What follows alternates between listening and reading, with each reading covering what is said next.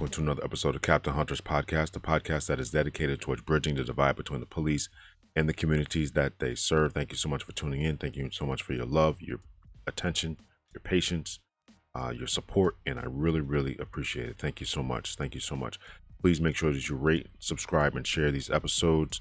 Give us the good thumbs up. Let us become more uh, findable, if that's even a word. We where our analytics are up, and it's easier for persons to uh, access us and to find us when they do Google searches and things like that.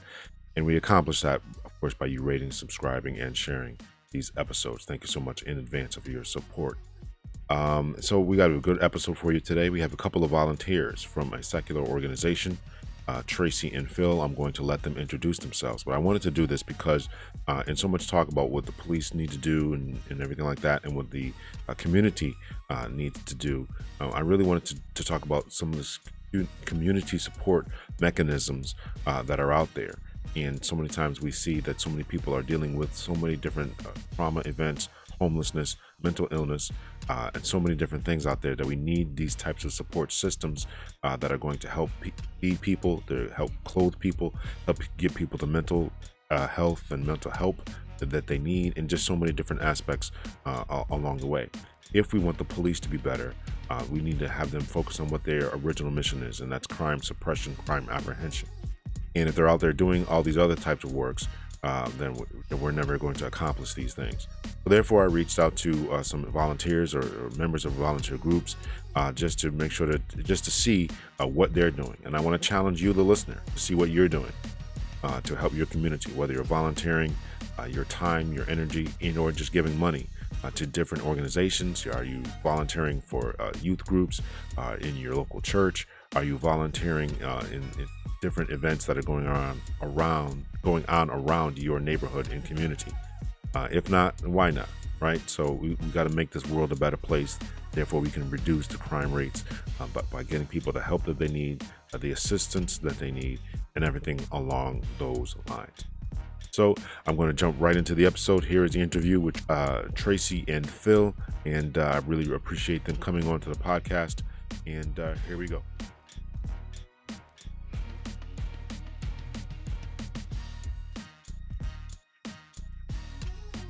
We're good to go. Thank you so much for uh, coming on Captain Hunter's podcast. I am here with Phil and with Tracy, heroes of mine for uh, different reasons.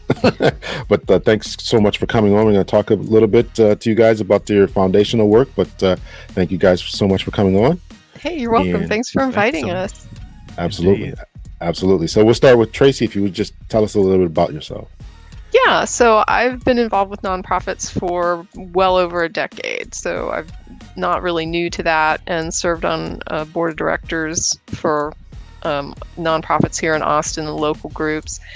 And I have been involved in public outreach and recently was invited to serve on the board of directors for Foundation Beyond Belief.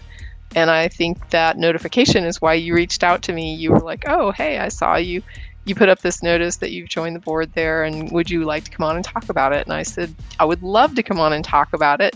Um, except that because i'm new i would feel more comfortable if someone who actually had a lot of experience with fbb would also be on with me. So i suggested phil and he's come on and you know been glad to do this with me and phil is also local Austin. Foundation Beyond Belief, I should mention, is not a local uh, organization. It's actually um, international. Mm. And so uh, it just so happens that I live in Austin and Phil lives in San Antonio. And so we're just a couple hours away from each other and we see each other um, fairly frequently as, you know, COVID is a little bit yeah. of a hamper. Uh, but he's involved in a lot of the charitable work that is supported by Foundation Beyond Belief, um, and he coordinates in Central Texas between different groups that all participate in a lot of his volunteer efforts. And additionally, just to embarrass Phil or toot his horn or whatever, he got Volunteer of the Year from Foundation Beyond Belief. I think that was last year. Was that right? 2020? Yeah, it was uh, well, I think it was 2019 because we 19. Okay, so in the last couple years, he he was awarded the Volunteer of the Year because of all of his volunteer efforts, and he is just a volunteer juggernaut. And I get tired just watching his posts and everything that he does. so the short form of my history with Foundation Beyond Belief is that I sort of knew them incidentally as a related group to some of the groups that I served on. And their mission was just a, a humanist sort of perspective of the world where they were they were at that time acting as a hub for charities that were like inclusive secular charities. They weren't really affiliated with any particular groups or religions. It was just an, a broad umbrella, you know, group to help people just as outreach for um, charitable efforts and uh, relief efforts, things like that. And a lot of times people would say, where can I, you know, where can I find a, a charitable cause that isn't necessarily affiliated with something that I might not um, want to necessarily affiliate or associate with that's more like just open. And so Foundation Beyond Belief was really good about providing those sorts of charitable options for people to donate or to volunteer. And in the meantime, their mission has shifted a little bit where, from my understanding at this point, they're more focused on things like food insecurity, housing insecurity, um, sustainable efforts, uh, environmental efforts, things like that, that are more of a, of a, of a global outreach. And, and they also, weirdly, um, although they're going for like this more sort of, you know, things that are pressing the globe right now, they're also looking for community outreach. So they're trying to do more like inter-community work where communities sort of uh, facilitate their own efforts and then foundation beyond belief is there to support as opposed to lead. Hmm. and phil you can correct me if i'm wrong. This is my understanding though of, of sort of how it's been presented to me. Yeah, yeah we'll give it to you phil. Yeah thank you. That that sounds about right what she's saying just to uh, introduce myself a little bit. I kind of goodness i guess it was back in 2013 or so i started looking around for more com- community service oriented activity. This you know, just and in the outset, it was just looking for activities. You know, looking for someone who was coordinating or organizing something that I could be a part of, and wanting to make whatever small impact that I could through that. And as I was searching around, you know, in San Antonio, and I started kind of looking at Austin because it's not a far drive away. It's uh, fairly close, you know. For for te- it's for Texas, it's close. uh, but it's I started seeing that you know there were some opportunities there, but there could be so much more in local community groups, and so I started kind of taking the reins a little bit to see like, hey, I could coordinate this effort or with the food bank i could set up this particular opportunity for you know the community here and maybe would people be interested in that? And turns out people were and that's how it kind of got started. It was just this kind of accidental thing almost just starting small and saying okay well what can we do this? Well what about kids? And starting to research and see well what, what can we do with kids to incorporate them into some of these activities too? And it just kind of built up from there. But um, I'm involved currently with groups in Austin and in San Antonio. And my focus has really been around that community service effort and really being an advocate for the impact and importance that local boots on the ground individuals can have on their local communities that know the communities the best, that can be the quickest to adjust to changing dynamics, whether it be emergency situations or in Texas, the winter storm that happened. You know, they're the quickest to be able to adapt to what's happening and understand what the need is and implement something into action right there. But for Foundation Beyond Belief, I I heard I had heard of the group, kind of what Tracy said, you know, they were kind of a group that was kind of on the outside. Like I knew that they existed. I knew that they did good work, but I wasn't really involved in this until I was deployed with the Humanist Disaster Recovery Team to Denham Springs, Louisiana. So this was post the flooding that happened out in Louisiana. And it wasn't, you know, it wasn't a big hurricane event. It was just a culmination of lots of water and the correct uh, the correct conditions for what was called a 500 year storm and it dropped 31 inches of water around Baton Rouge uh, area and devastated so many homes to where they had to be gutted and demolished and essentially rebuilt. And so, Foundation Beyond Belief actually partnered with All Hands and Hearts to go out and you know send volunteers out on the ground. And for the first time in my life, I had helped to lay floor tile for example. I had never done this thing in my life, and I was just like, I don't know what to do. I'm gonna mess it up uh, in this floor. Like I've I've been on tile floors that have been all whacked, so I don't want to be. Uh, but they taught me how to do it, and I was also deployed after Hurricane Harvey in Houston to help put up insulation on a school building that had been flooded out and all the insulation needed to be torn out and redone. And so that was really my introduction to Foundation Beyond Belief, getting in on those projects and doing things that I had never done and having an amazing time with people that, you know, you're volunteering with the people whose house you're helping to rebuild. You know, it was an amazing, it was amazing opportunity. And I ended up joining the board in the summer of 2019. As a matter of fact, uh, when Claire, the board chair, asked me to uh, join up, I said sure because I'd known about this wonderful work. I'd loved it, and so it was definitely something I wanted to be a part of. Mm. Uh, before we continue on with that, I, I want to know how come part of your uh, helping these people wasn't just flying them down to Cancun, Mexico? Uh, was that why, why was that not part of the? Was not on the agenda. not on the agenda. oh, Texas, and oh, there's, there's there's so much. What is wrong with that senator, huh? I mean, he's just unbelievable. Um, I don't know. And then he went on to make a joke about it at C- his CPAC speech. I, I can't I can't believe it. It's unfathomable to me.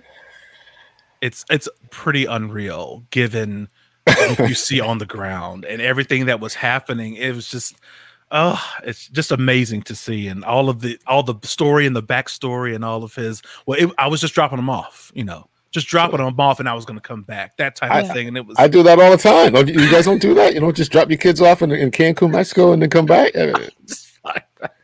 oh boy! And then come back and make and make speeches about it and jokes about it to your coworkers and to people. Uh, it's just yeah, it's I don't know. And, and he'll get voted back in again. That's the crazy thing. So I don't know. I really um, hope not. Um, I know that, and that's I guess that's me personally speaking. I'm not speaking as a representative of Foundation Beyond Belief, um, just to be clear.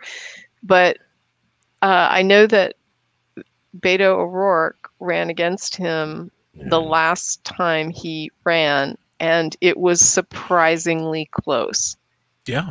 So I have my fingers crossed that all of this crass vulgarity that he is counting on to sweep him back into office will not work. I mean, these are statewide elections, so hopefully, I mean, he doesn't have this sort of gerrymandered constituency he can uh, rely on like our House members. So I'm I'm hoping this will catch up with him in his next bid. I mean, he might be not running again, going for president. Depends, I guess, on what happens. Oh well, I, I thought he was. We're getting really political here. I guess I started this. I, uh, I mean, he's got to deal with Donald Trump again, right? I mean, he's got to. This guy's. Yeah, that's, uh, well, that, I mean, we don't know. yeah, nobody knows if Trump's going to run again or if he just wants to sit on the sidelines now and exert. Uh, I, I would almost guarantee he's going to run again. I almost guarantee that. Just, yeah. he's he's got a problem. You know, he's got a problem. And he, he has a lot of influence over what where things are going to go with the huge swath of the nation. So yeah, it's going to play yeah. a part, whatever it is. Yeah. So uh, you guys actually care, and and stayed in Texas. yeah. didn't didn't fly out the country. Uh, so just talk to us. Uh, I, will give it to you, Tracy. How, um, you know, how did you develop this this this heart to care about people, their circumstances, and all that? I mean, why not just I, run oh away? Oh boy, what a great question! And I don't. I I wish I had a really good answer, but I mean, the fact is, when I was younger, I guess I always cared. I had this sort of soft spot for animals but I really wasn't that empathetic toward people. And even now, as an adult, I'm not sure that I empathize in the way that a lot of people do. But what I've learned is how I, I've had some really great friends who have stuck with me and taught me how to unlearn a lot of the things that I've learned being a person of privilege. And they have allowed me to expand my perspective and it's I come, I think, more from a place of I don't, I don't probably my upbringing. I, I'm kind of people don't believe this about me, but I'm I'm kind of an angry person. and so I am motivated more by anger. And so when I see something that to me just seems unfair, it's, you know, I might have a reaction where it makes me sad or heartbroken, but nine times out of 10, I have a reaction where I just get outraged, where I just feel anger, and where I just don't like seeing something that is grossly unfair or where people are marginalized or where people are not treated the way that a human being should be treated and not given the opportunities that everyone else has. And the more that I've begun to understand the level of my opportunity in life, the the more I've had to question what would my life be without that. Mm. And that I think is is what has caused me the most growth as far as how I view people and how I view the world as it is and as I wish it was or think it should be. And I know that not being involved doesn't help.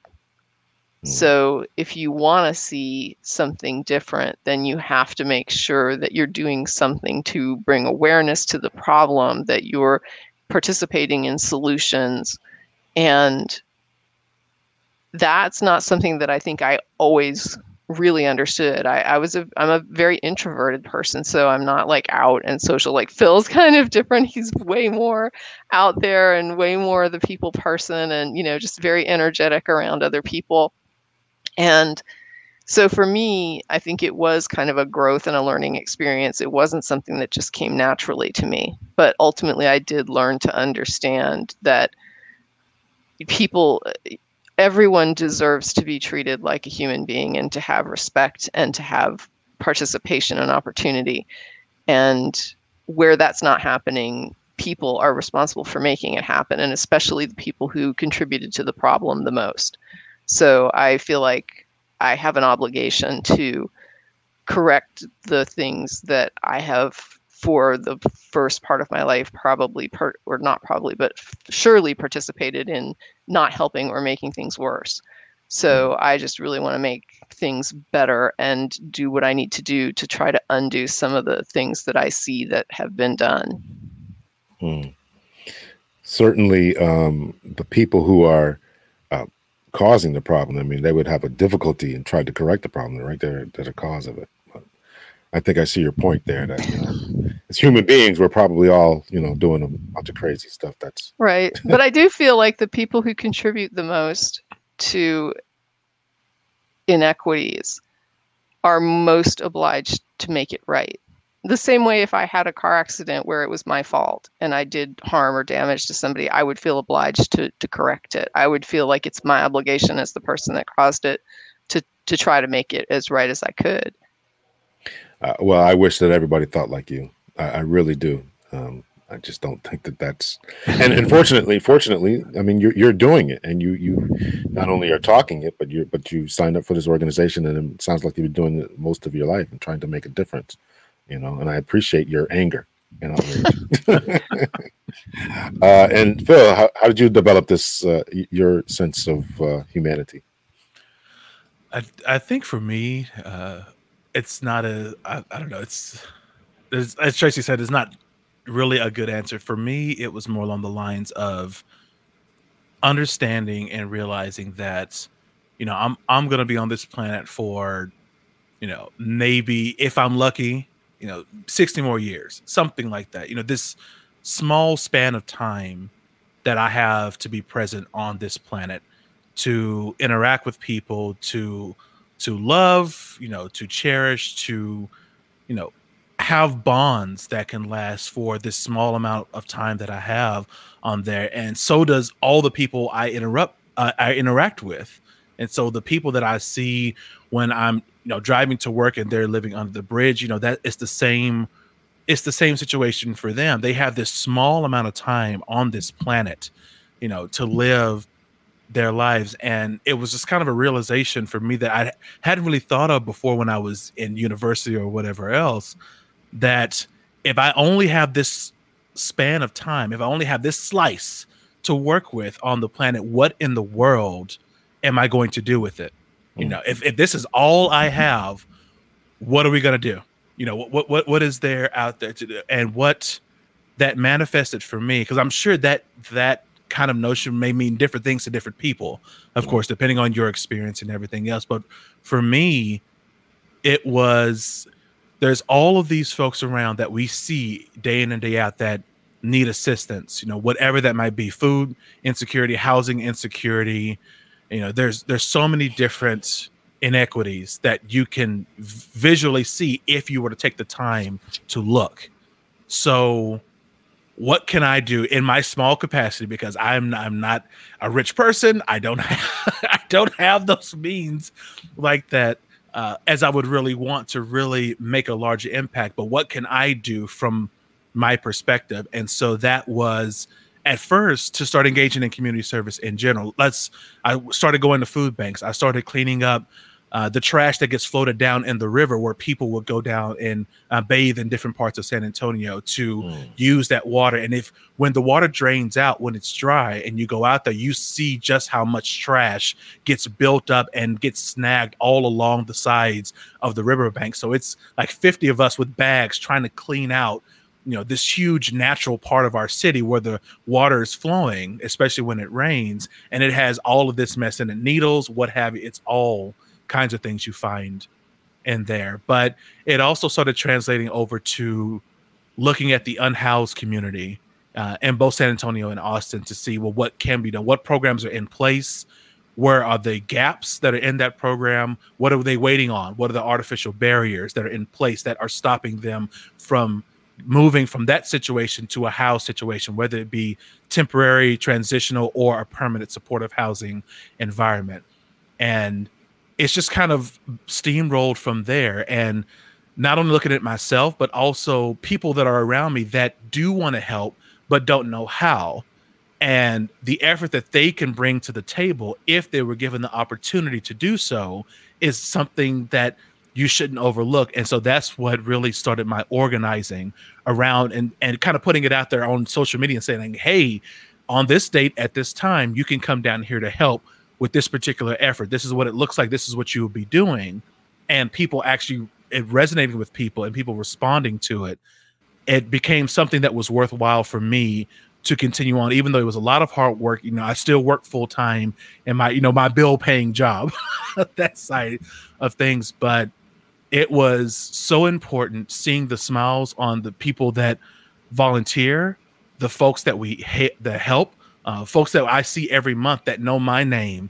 I know their name. I get to learn their story, and especially the unhoused in Austin, where you get to see that folks are just like you. They just had this one circumstance being laid off and not being able to catch up by the time they got evicted, and then the snowball started rolling and they were unable to escape that snowball and ended up in an unhoused situation, waiting on assistance and waiting to get into a program to change that. And so uh, there was a long, a long way to say that it's it's been a journey for me, but it started just as simply as understanding that I only have this small amount of time to make an impact on myself, those around me, while I'm on this planet, while I'm on this earth. So what now? What do we do? That's how it all kind of started for me. And so again, I applaud both of you, and I think that those, you know, I really wish that people would listen to that and um, adopt that philosophy that you only have a certain amount of time and get angry, even if you're an introvert, about the present circumstances that people are, are living in. Um, I too, uh, I, I, think that I share actually your anger, uh, Tracy, about a lot of the different things that I've that I've seen. Um, you know, I don't like when people um, I, I, had this thing, and people would tease me when I back when I was working. I, you know, I always said, you know, I had this thing for the innocent, meaning little kids, uh, the elderly, uh, the mentally um, incapacitated, and animals. You know, I, I don't like I don't like when people take advantage of those particular groups of people. You know, and uh, it really really bothers me. And I wish that I had you guys' patience to get out there and do something uh, about it, you know, especially after your bill paying job. Listen, I'm ready to sit back on the couch and, and do nothing, but to yeah. go out there and clean up and, and to actually do something about it is, is is certainly something that that that that says a lot about your character. And I hope that other people develop that drive and that goals as well. Well, I think it's it's kind of two different aspects of it, right? So I my focus is usually on outreach and promotion. Like, what could I do to get the word out? Mm. And I think um, when I think about Phil, I think about how driven he is to just get out there. He just does, right? So Phil will get out there and do, and also big-hearted. Like I don't, I think Phil is probably the the person with the biggest heart that I've ever seen. Like I don't know that I've ever met anybody as as just big hearted as Phil and and anybody is that's that driven to just do good. Um, I I can't I can't take credit for what Phil is talking about. What he's doing is what he's doing. I'm way more into the how can I connect people? How can I network people that can help bring attention to things like what Phil is doing. So it's I guess it takes all kinds, but I, t- I really have a lot of respect for for the way that Phil goes about this.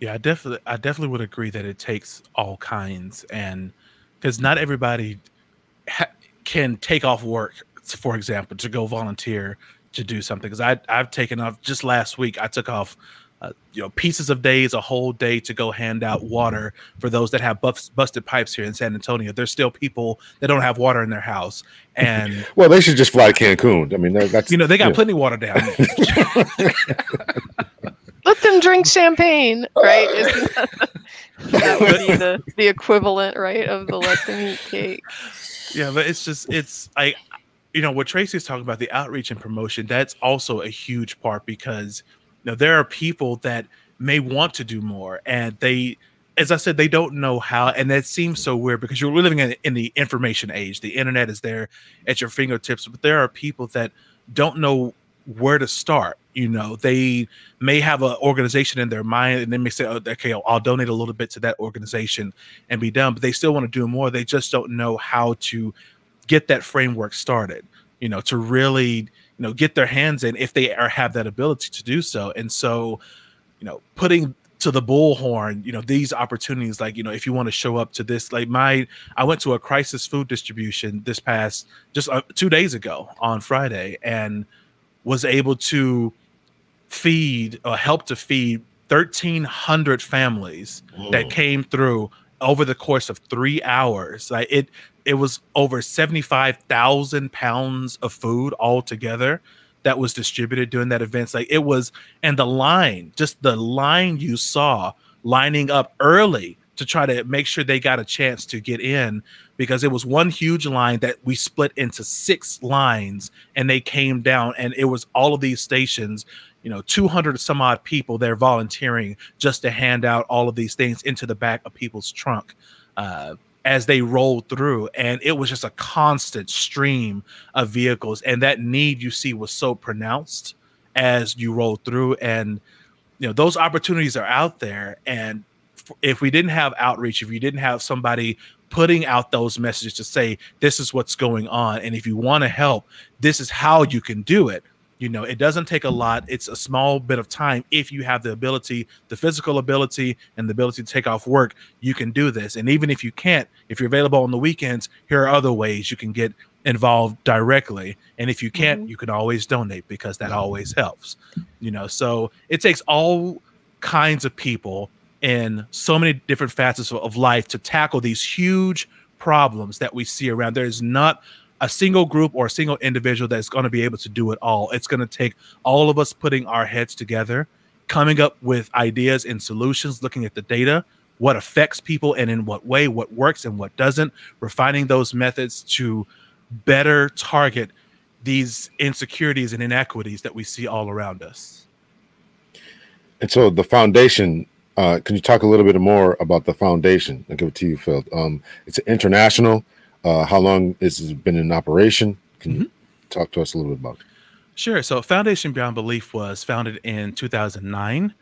And, you know, at that time, I'm not sure if uh, Dale, who helped to found the organization back then, had any idea about what it would eventually kind of grow into be because now it's it's sitting you know, it's given I think over well over a million dollars out to different uh, charities around the world, but you know the outreach that's there and the way that it's targeted it's it's changed so much over time. I, I talked about earlier the humanist disaster recovery program. That was a program meant to help in st- different places being able to deploy where natural disasters might occur uh, to have volunteers at, at your fingertips partnering with organizations like all hands and hearts to directly impact you know those areas help rebuild houses or whatever uh, that was helpful to that area. But there's also other aspects of it like the the grant program where there will be groups that grants are awarded to you know on a yearly basis on a quarterly basis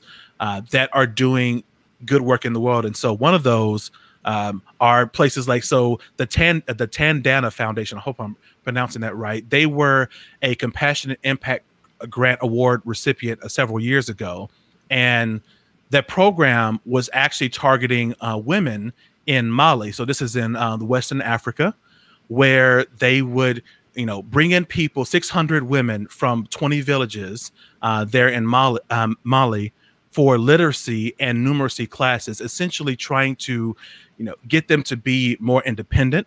Um, there would be workshops there that would help uh, people uh, help the women that were in the program to build leadership skills, uh, to come up with ideas, to come up with income generating uh, plans, and uh, Tandana would also would select some of those plans that some of the uh, the women in the program would come up with to actually put them into action, to actually implement them, give them funding, give them support, to try to get them to a uh, source of ind- uh, independency for themselves.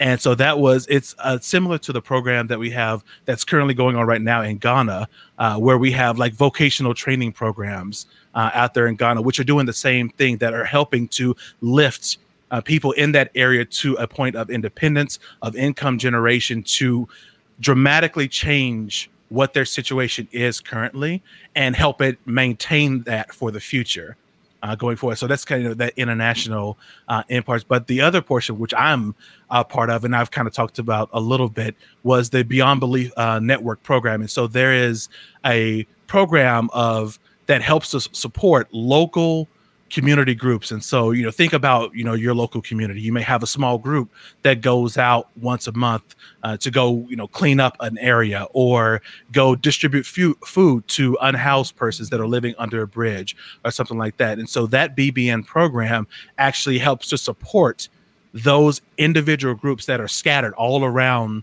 the US and I believe there's a few over in uh, Southeast Asia right now if I'm not mistaken uh, with grants to help. And so just this past week, uh, for the winter storm that happened here in Texas, uh, there was a campaign that ramped up all of a sudden. You know, it was just in a few days it ramped up that uh, garnered donations of over $17,000 that was distributed to local community teams in Dallas, in Austin, in San Antonio to help with unhoused persons to keep warm, to keep people in hotels that couldn't afford, like when their pipes burst or their power was out. Um, there was a group out in Austin, uh, the Austin Humanist at work, that helped to keep 16 people in a sheltered environment, in this case, a motel, when their homes were uninhabitable for a time, for example. And so they did that by getting a grant from FBB through this program to do so. Uh, some of my groups, like we're going out uh, we went out just yesterday, as a matter of fact, here in San Antonio to distribute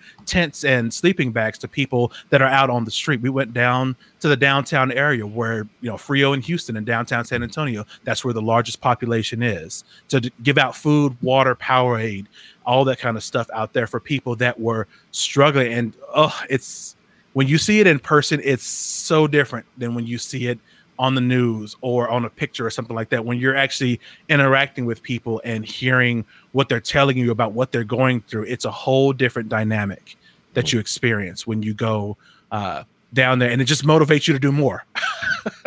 And so you know fbb that bbn program really helps with those local groups being able to do more. They also you know along with grants they may give uh, social like you know the bullhorn that we were talking about before uh, you can contact FBB to say, "Hey, we're doing this event. Could you promote it?" And they can actually put that out on blast on social media and the newsletter stuff like that to get that word out there to people that may not know that there's something going on in that area.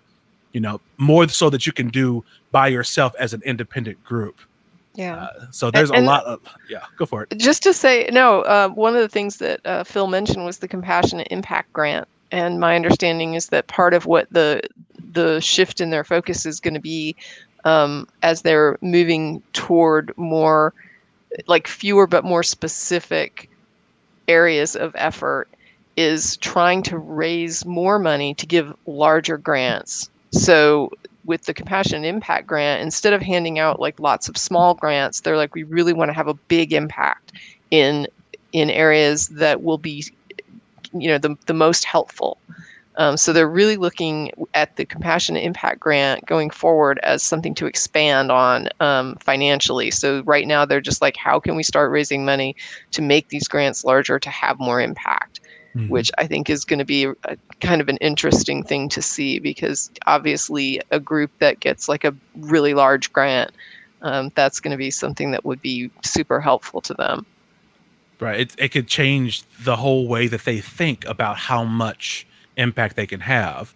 And so yeah the cig program that you know uh, one of the ideas was to rather than giving a single grant you know to say okay we're going to give this you know smaller grant it, it's still maybe 10000 or 15000 something like that. But to say we're going to do a larger grant over the course of three years so they, they would have three years of grants coming in to specific organizations to make sure that they have some st- st- sustainability because when you just get one grant you know your concern is well will we have this money next year to continue this program that we're doing? You know will we have to shutter this or scale it back because we don't have that support going forward? And so one of the ideas with cig to say okay let's go over several years you know in differing amounts going in those years to support this program and hopefully by the end of that third year they would have established this program that they can keep it going that they could show the efficacy of their work to their donors and to get more sustainable funding as time goes on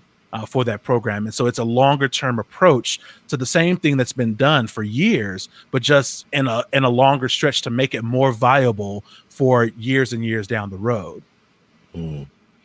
Very good. Uh, I was actually going to ask you how this was, was funded, and so it's all through government grants. Is that? It's it, that's correct, Well, right? you mean, well, what we're talking about are actually grants that the that Foundation Beyond Belief gives out.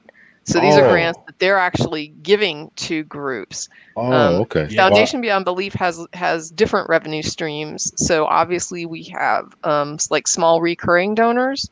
Okay. and, you know people that are like hey i donate $20 a month or you know something like that and then there, of course there are larger donors that they also have that support the efforts um, and then there's grant uh, income as well so foundation beyond belief because it is a charitable group charitable group itself gets can qualify for grants and then what they do is they have a mission where they're distributing grant money as well so they're taking in funding and then they're distributing this funding in association with their mission Oh, okay. Wow. Okay. Well, that's even better.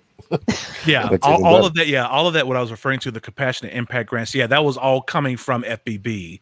Oh, I Uh, thought you were no. receiving it from the government and then dispersing No. it. I mean, Oh, well, okay. we're we're receiving funding for sure, donations and also grants, and then and then Foundation Beyond Belief, like they use that to then go and fund other programs. Very so they're working um com- like making partnerships with community groups. That's what Phil was describing. So they'll go out and say they want to work with a small community group and and make more networking um, so that we so foundation beyond belief like phil was describing they can bring attention to a smaller community group and then that small community group can take that back and sort of bring attention to foundation beyond belief so it's this sort of reciprocal relationship where you know each side is bringing attention to the other side so that we can generate funding and generate publicity and bring attention to these issues as well as um, resources that can actually improve the situations Yeah, yeah, yeah. How how large is the organization, whether it's here in the states or in Texas or across the world? I mean, can you give us any numbers about how many people are volunteering their time?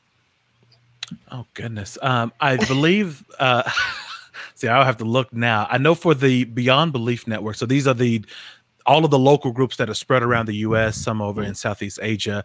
I believe there's just under 150 individual groups that are spread out that receive uh, benefits. So whether these are grants, whether these are, are, t-shirts, like you know my group up in Austin, you know we got free t-shirts just for doing volunteer events, you know, which is not something that we could really do on our own, that mm. type of thing.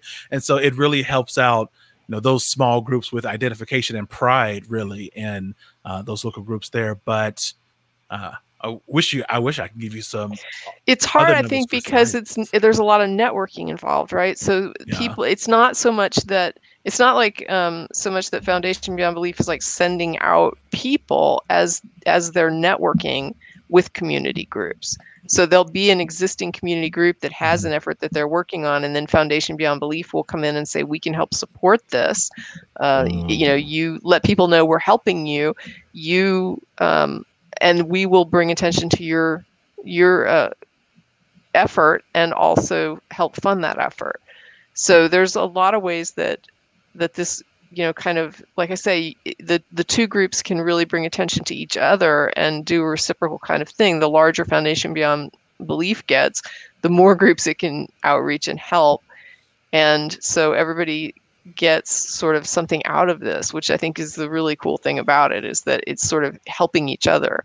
So you've mm. got the larger group that that helps the smaller groups, and the smaller groups can help by by just letting people know, hey, you know, Foundation Beyond Belief is helping us out here and is behind this. So as we get attention at the association, then people are more likely to donate, and then we can distribute more. And so, as as it as it the name says, Foundation Beyond Belief, right? So there's a there's a an, an, inclusiveness to this organization, right? You don't have to be of a specific religious background or uh, um, correct. Know, or, it, it's basically they call it a humanist mission, right? So it's just about helping, just mm-hmm. helping people um, to find a better circumstance, helping people in need, really. Mm-hmm. Yeah. Uh, and that's uh, to give you a little bit more color on the i guess the size it's it's harder to do but like for you know 2020 there were over $110000 of grants that went out to uh, organizations around the world through grants from fbb if that gives you a better idea of no. uh, some of the sizes there no no I, listen every every little bit helps and I, am I'm, right. I'm glad that people are doing i'm glad that people want to volunteer and, and, and do what you're doing i mean i think that that's that's wonderful um, is there a sense of uh, a, a, burnout uh, to people who are, who are so compassionate that they're giving, and yet maybe they see that you know some things aren't getting any better, right? I mean, it's one thing to it's one thing to always uh, uh you know go and feed the homeless or try to get them um, uh, shelter. Um, mm-hmm. but you you feel like it's a band-aid. Well, let me talk about this. First of all, is it a band-aid? Second of all, is there a burnout to, to it? People just like, listen, I can't do this anymore because I'm so burnt out. So. Yeah, I think I had. Uh, if Tracy doesn't mind, I, I, I yeah, go, go for it. So, I would definitely say that there is an element of that burnout, and that and that's you know to every individual because everyone gets tired. You know, when you are doing so much work and you're seeing situations that are not improving as fast as you think they should, you know, considering what's going on, it it can really have an effect on your outlook to say like okay well what the heck am i really doing here? You know that that kind of thought still can creep in. You know we're human. You know we feel uh, things as we're going even if we're doing good work that's still a feeling that can creep in. But mm. you know for me especially up in austin it was really about understanding what my role is in the you know continuum of care that's what it's called um, in a certain specific area and so I understand that my local group there in Austin, our role is to help make uh, people's lives easier that are waiting to get pulled into the shelter program, the transitional housing program, the different housing programs that are available in that area. Because while there are so many entrances to homelessness, to the state of homelessness, there are too few exits from it. And so inevitably you're going to get a bottleneck. At some point there's going to be a bottleneck in that process. And so you know as, even though you know my group has been operating in austin since 2009 as well uh, i joined the ending community homelessness coalition uh, there in austin just a few years ago. And this is the the basically a seat at the table where all of the providers of the continuum of care so we're talking about all the foundation communities which is the permanent supportive housing sole provider in the austin area. You have transitional housing you have medical providers the va is there at the table. The city and the county also has representatives that sit at that table. You know it's bringing everybody's uh, heads together and looking at the data of what's happening. But it's it does get frustrating like one statistic out of austin is you know the population of african americans in particular is less than 10% uh, on that side but represent almost 40% of those experiencing homelessness. And that was done i believe those were numbers coming out of 2019 uh, the last time i saw those. And so it's you see the disparities that are there. The folks that are younger uh, lgbt you have all of these different uh, groups that are out there in dis- disproportionate ways and it does hurt to see that things are not progressing but in joining that effort and by vocalizing some of those situations that we see on the ground we can you know make sure that the people the powers that be if you will uh, that are you know get multi-million dollar budgets and have huge buildings and all this stuff know about what the situation is on the ground. Um, mm. the program that we instituted you know just a few years ago to provide bus passes. So these are month-long bus passes to people uh, that are unhoused 200 of them every three months uh, so effectively absorbing about a third of their travel to take that worry away about how to get to this appointment, how to get to their caseworker, how to get to work and get back. Uh, there's so many services in Austin, but you need to get to them. And if you're walking in the rain or whatever else, it's going to take you time. You're going to look a certain way when you get there. There's so much that goes on.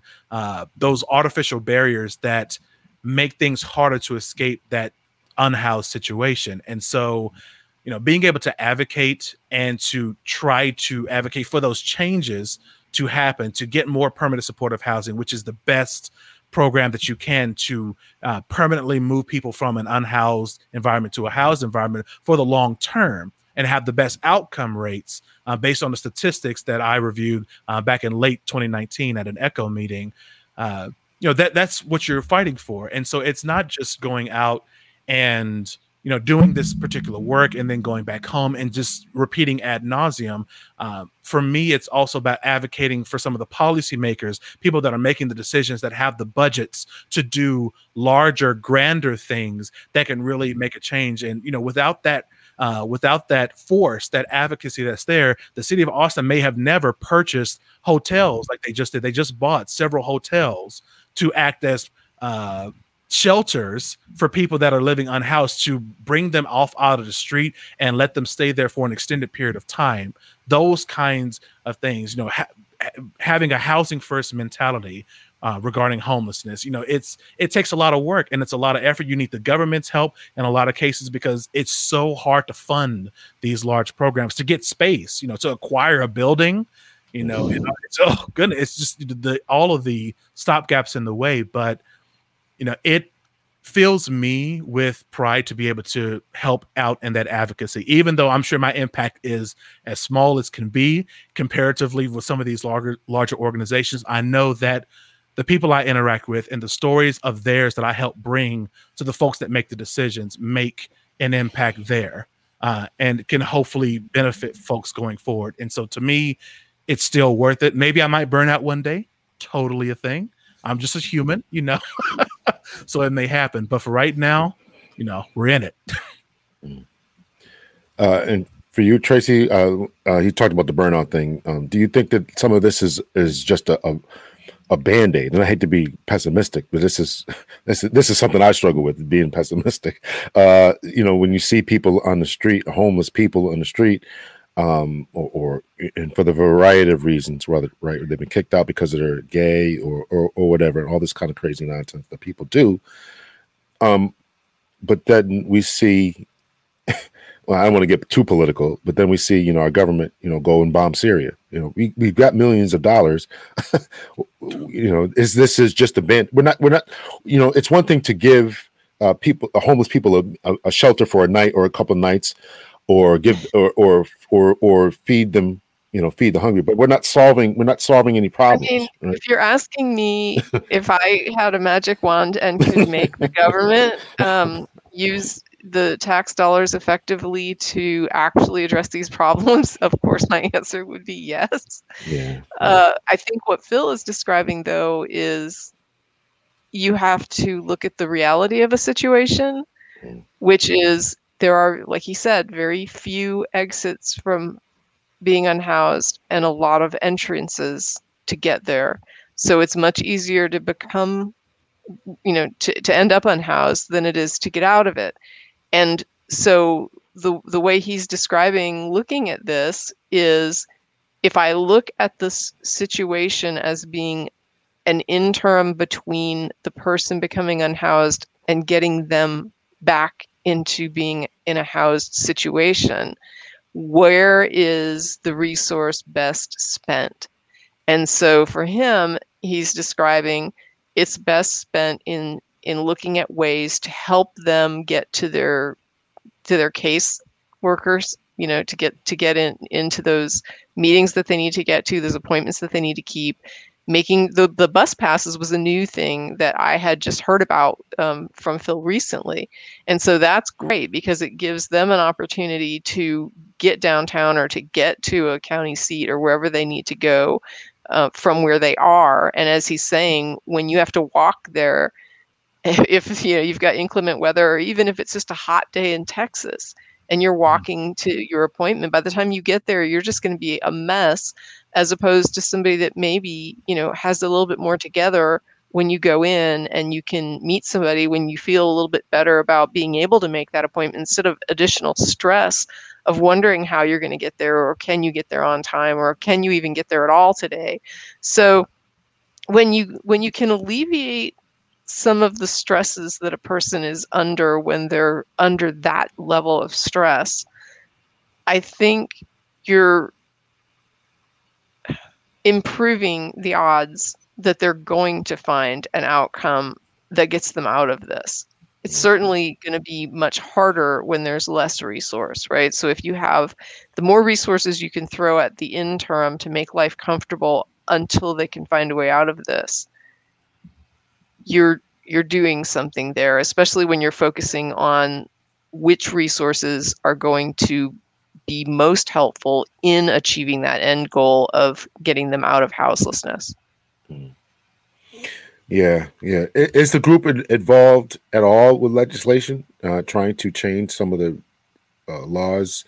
Uh, is, Yes. is- Well, for uh, for Austin side, so the Ending Community Homelessness Coalition, that's you know the the main branch that can really advocate. So they're the ones that have the largest voice with the city and the county officials. But you know they're they'll be hamstrung in certain cases. So the Texas Texas passed a law a couple of years ago that said that well local taxing jurisdictions cannot increase their budget, but by a certain percentage per year as they go forward. And so one of the Echo meetings, I think it was an official from the city of Austin, uh, well, Austin and Travis County, because one council person from the city came and one of the representatives from the county were there to basically say, hey, with this new requirement, we're not going to be able to expand the resources that we wanted to for those that are in unhoused situation. It's going to limit how much we can contribute, you know, as a government, as a taxing jurisdiction to this particular problem. And they're they're telling that to all these different providers that are in there, like I said before, the VA, Integral Care, LifeWorks, these other providers that are receiving federal HUD dollars to let us know that hey, we're not going to be able to help as much as we would want to because we're going to get cut at the knees by this legislation that was there. And so, um, Echo and those different groups, they're the ones that are really uh, helping on the legislative side, on that advocacy advocacy side, to really push that forward. But when events happen in the local area, so in the city of Austin, before they actually purchased those uh, hotels, like these are old defunct hotels that they were going to rechange into shelter environments uh, they had a, a, big public forum about it. You know, there were people coming in to give their say as members of the public. And I wrote a letter in. We had volunteers that were going up and actually gave speeches uh, at the the city council. I mean, they were virtual speeches, of course, because COVID, mm. but actually trying to relay the situation of those that we see every single month, first Sunday of every month. We see folks, we get to know them. I have the numbers of several people. I received a call earlier today from a gentleman um, asking about when we were doing bus passes uh, again, and I was letting him know that what our schedule was going to be, and we just talked for a little bit. Uh, and he's, you know, he's been somebody we've known for years out there, and is slowly bettering his situation, but he still needs help along that way. But to be able to relay that directly to those that are in power that can make the decisions with a stroke of a pen to say we're going to allocate this part of this budget to do this particular program and it's going to cost x millions of dollars but it's worth doing so. And so you know we're involved on that side not on the state uh, level but typically on that local level when it comes to laws they're trying to pass to criminalize homelessness about where they can be in what state mm. they can be what the, what can they have with them um, know we've already had a stint in texas where the governor used the state troopers to well essentially seize the personal property belongings of people under certain state highways in an effort to get them to move away from the downtown area and it worked for this small amount of time before they flooded right back you know into those areas because that's where the resources are in downtown. What are you going to do when people don't have transportation? And most of the services are right there in downtown. Mm. so uh, so there is involvement there you know it's not as much as i would like it to be but you know you have to be involved to you know to address the policymakers and really make those stories known because they're so they can be so far away from it that it's hard for them to visualize what this reality actually is. You know yeah. you know pictures and news stories aside hearing you know those stories right in front of your face makes a heck of a difference. And we're glad it had an effect uh, when they chose to go ahead and expand that program and buy those shelter hotels. So uh, yeah. it can work I was definitely going to ask you about uh, the uh, any type of pushback that you all get. You said you had a community meeting with people giving speeches from the other side. I mean, I would again, I want to get too political here, but but I, I, would assume that many conservative type people are like, uh, you know, these homeless people that should get jobs and you know, you know, listen, they had their shot at life and this is what they chose, or you know, for whatever. So how do you, how do you guys deal with those types of, of people? Ooh, wait, that's that, so that's one of those things that gets me to that anger that Tracy was talking about.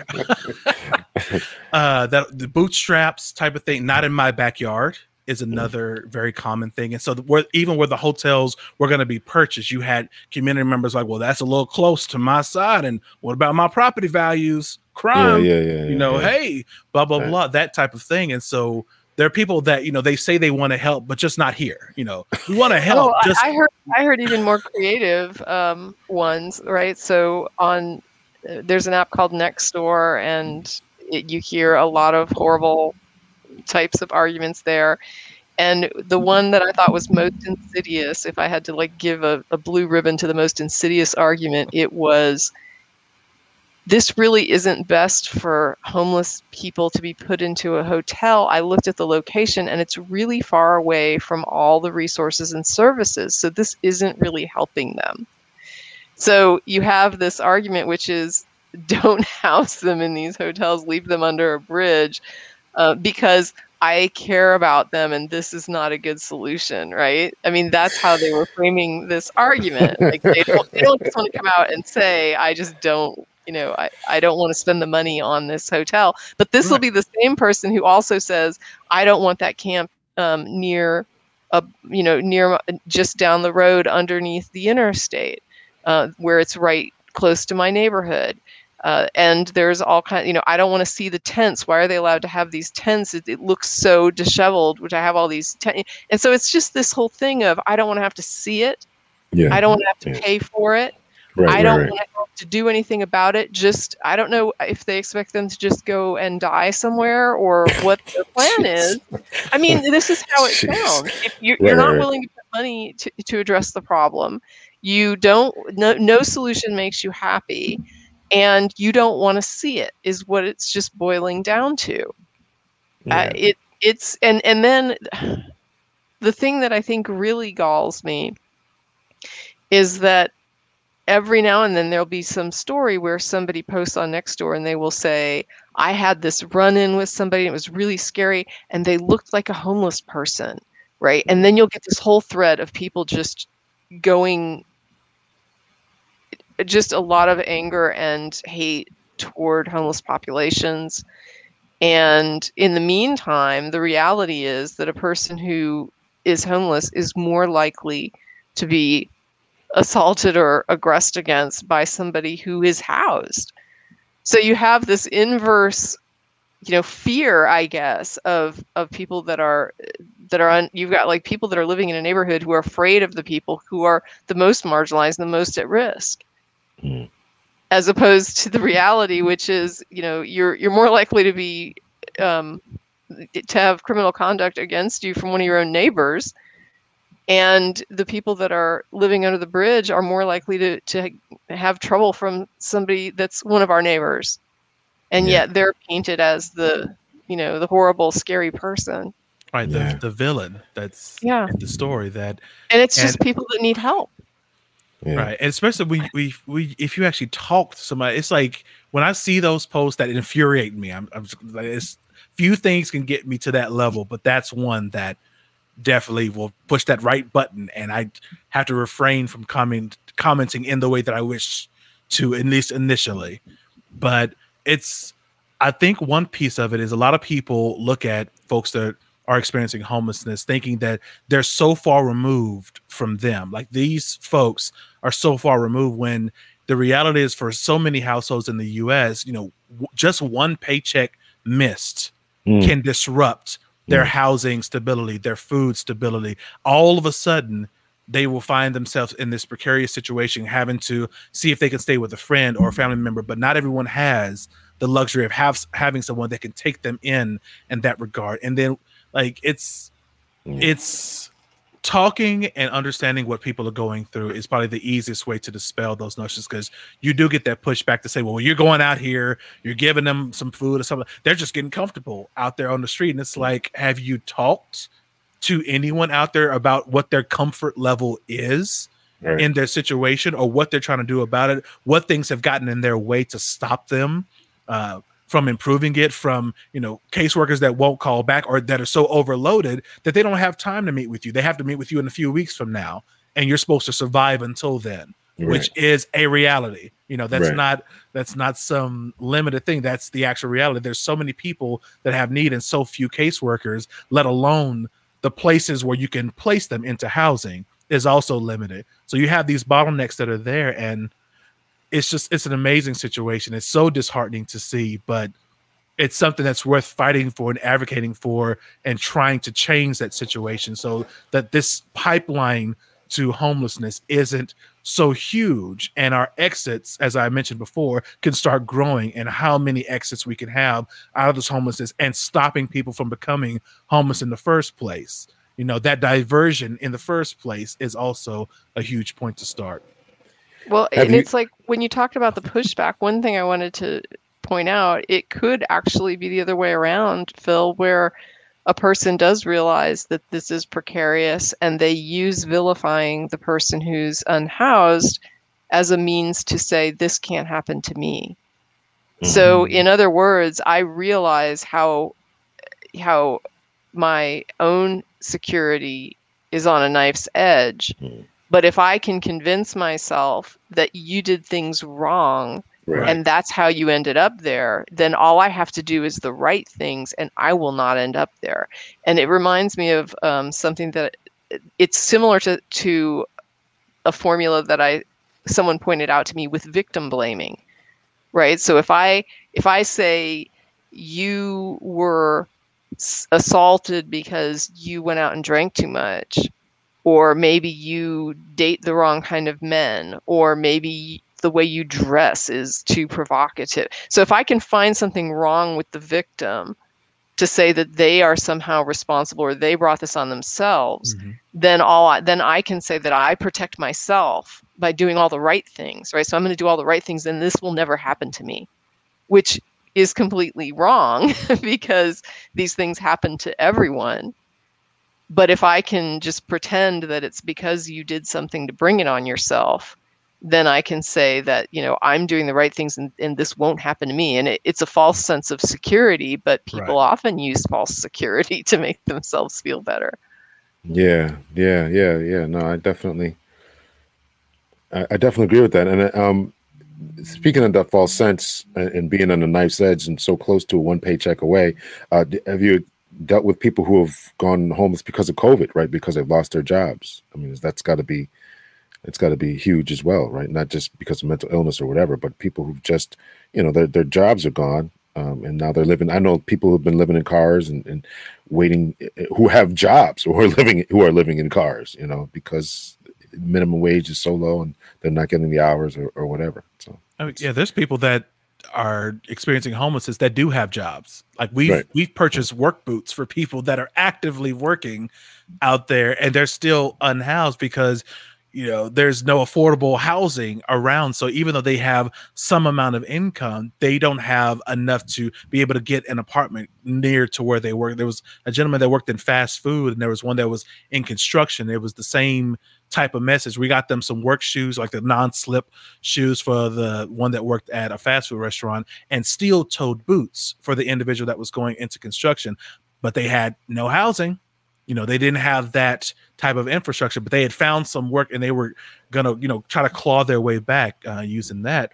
And so we have seen a few uh, i've seen some in austin that were as a result of job loss in covid and it was the same kind of thing. If these if they had had family in the area or you know a friend that was willing to take them in stuff like that you know you can have a couch to be on while you get yourself together. But if you don't have that or if you're alone several years ago that was a young lady uh, pre-COVID that you know just got laid off, and she was trying to find a job. She was trying. She had cell phone. She had a car. She had a house. You know, internet, the whole nine yards. So all the advantages that you would expect someone that's looking for a job to have, uh, let alone food, etc. And she couldn't find a job in time. By the time she was forced, uh, forcefully evicted from her residence, so she shifted to her car and started to park downtown and go to the library because she still had a car, she you know had ID, she had all the vital documents, all those kind of things, and it snowballed for her because she couldn't find work fast enough, and her, t- her car got towed uh, once it ran out of gas and she could no longer move it. You know, couldn't pay for a meter or anything. Uh, I remember her letting me know that that the car was now gone, and she couldn't afford to get it back because, you know, what income was there to get the car back to even do anything about it? And so it it's a situation that people, you know, as Tracy was saying, a false sense of security that you kind of push these people away to say that they deserved it. What in whatever reason that makes sense to that individual or that they deserved it drugs mental illness or whatever. But the fact is it can be as simple as not having a large support network that can really support you uh, in large ways because not everybody's able to do that in the first place. Even if you do have friends in the area some people don't are still on that knife's edge that you coming into their home might tip them in a bad way as well.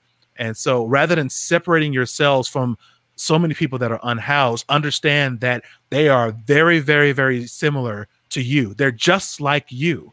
You know, mm. they were working once. They had, you know, family, they had a house, they had food, they had lights on when they walked into the room. But, you know, one situation, one unexpected thing can trounce all of that all of a sudden and throw all of your stabilities that you've built up that you felt confident about thus far can send them all tumbling away. And if you're not careful you may not be able to catch up. People like to think that they well i would just go here. Well i would just be able to call so and so you know old tony down the road. You know i could sleep on that couch blah blah blah. But when you're actually in that situation, you may find that a lot of the things that you're depending on to make you feel more secure are not as secure as you thought they were. Because that's exactly the experience of so many people on the street that then may get alcohol or drugs or something like that after the fact. Not everyone does, but when you see that, it's like understand that that may be them trying to cope with the stress mm-hmm. and the depression of being in the situation when they felt just like you at one point in their lives, as I secure want, as you did. I want to bring up something that you said, Phil, um, just recently. We were talking about the idea, there was a, a, little group discussion, and Phil and I were both in it. And some of the folks were talking about what happened during, dur- not during COVID, during the winter storm here in Texas. And they were saying how um, some people couldn't heat their homes because their power went out. And so they would go into their cars and they'd be charging their devices and they would know that they'd, you know, walk out of their car, it'd be freezing and they'd know that going in their house, it was still going to be freezing. because it wasn't there was no heat right? So they were just like i don't i didn't have any place to go. Some of them were going and staying with friends. A lot of people left just abandoned their houses and went to go live with a relative for you know three four days or you know a friend for a couple days. I i had somebody that let me just go and take a shower at one point. And one of the things that they were discussing was that idea of how when you go somewhere cold like you go to your work and you park your car and you know it's freezing and and the wind is blowing and it's really horrible outside and you step out of your car and you kind of have that and you brace yourself just long enough to get yourself in that warm building. And so what phil was talking about during this discussion was imagine that there's no warm building that that you're bracing yourself and you know that you're just in it till this weather ends there is no respite for you. There is no place where you're going to go where you're going to have that security that this is just temporary. Yeah. And that's the kind of stress that he's talking about when when you have this sort of I mean anything that you're going through if you know that it's temporary, if you know it's going to end, that is so much easier to deal with than looking at a situation and saying I don't know if this is going to end. Mm. Mm-hmm. Mm. Yeah. Listen, I thank you guys for coming on the show. Really, really powerful conversation. I hope that everyone develops the compassion that you all have. Um, so, if we can end off with you guys just uh, telling us um, where we can contact you all at, encourage other people to join in, whether it's you know v- uh, voluntary groups or whatever. Just just be, be a part of the solution and not part of the problem yeah, you can contact. I mean, Foundation Beyond Belief is available online. Um, I don't have their link it's like immediately handy, but we will definitely provide that to you. I assume you do like description links or things like yeah, that. Yeah, yeah, I'll do yeah. Like mm. So we can definitely send you um, probably more than one, but definitely FBB's link, and then Phil will be the the person who can probably load it up with all the other goodies that we would have if people want to get involved or um, or reach out because they have a local community group that they think would benefit from networking. Mm. For sure. Like, yeah, it's definitely a foundation foundationbeyondbelief.org uh, is the main website. So you could, or just look it up on Google Foundation Beyond Belief. And, you know, it's, of course, do- donation links there for all the work that's there. But if you're in a local area and, you know, it's always best to research in your area to find out who's active, you know, in that place. Meet up, you know, use your tools you have at uh, resource. But if there's no one there and you want to create something on FBB, if you go into, you know, the volunteer side, that that tab, they can talk. Uh, there's different notes and different PDFs about ways you can get started in your local community about making your impact. So there's ideas of different events that you can do, how to go about them, what their pitfalls are, stuff like that. Uh, we're working on some new ones right now to examine you know what's the best way to start if you want to uh, help out those that are unhoused in your area? Uh, the folks experiencing homelessness there about going what that process looks like looking at the local laws about what you can and cannot do where you can where you cannot do it stuff like that. So some of that information can be found on fbb's main website. You can always reach out to uh, me or tracy uh, there at foundation beyond belief. There's some contact us information. I'm phil at foundationbeyondbelief.org um, and so you can always send me something there if you're interested but there's there's so much work to do and you know it's what humanism is all about about us pulling our heads together to rise to the situations that we see around us because if we don't do something about it nothing's going to change. It takes these human hands to look at these human issues and come up with solutions to solve them with data and metrics at our back to make sure that we're doing it well. Well said. Thank you so much. I appreciate you guys coming on show thank you Absolutely. thank you for having us that was awesome Absolutely. Absolutely. Police reform is more than just a trending topic. My name is Lawrence Hunter. I'm a retired police captain from the state of Connecticut, and I've written a new book called Police Reform. And I talk about the evolution of law enforcement here in America and what changes need to be made in order to improve the relationship between the police and the communities that they serve. Over the past few months, it has become increasingly more important and more evident that there's something amiss and awry between the police and the communities that they serve. So, whether you're about defunding the police or defending the police, if you're about Blue Lives Matter or Black Lives Matter, no matter what side of the fence you happen to sit on, Make sure that you pick up your copy of Police Reform today.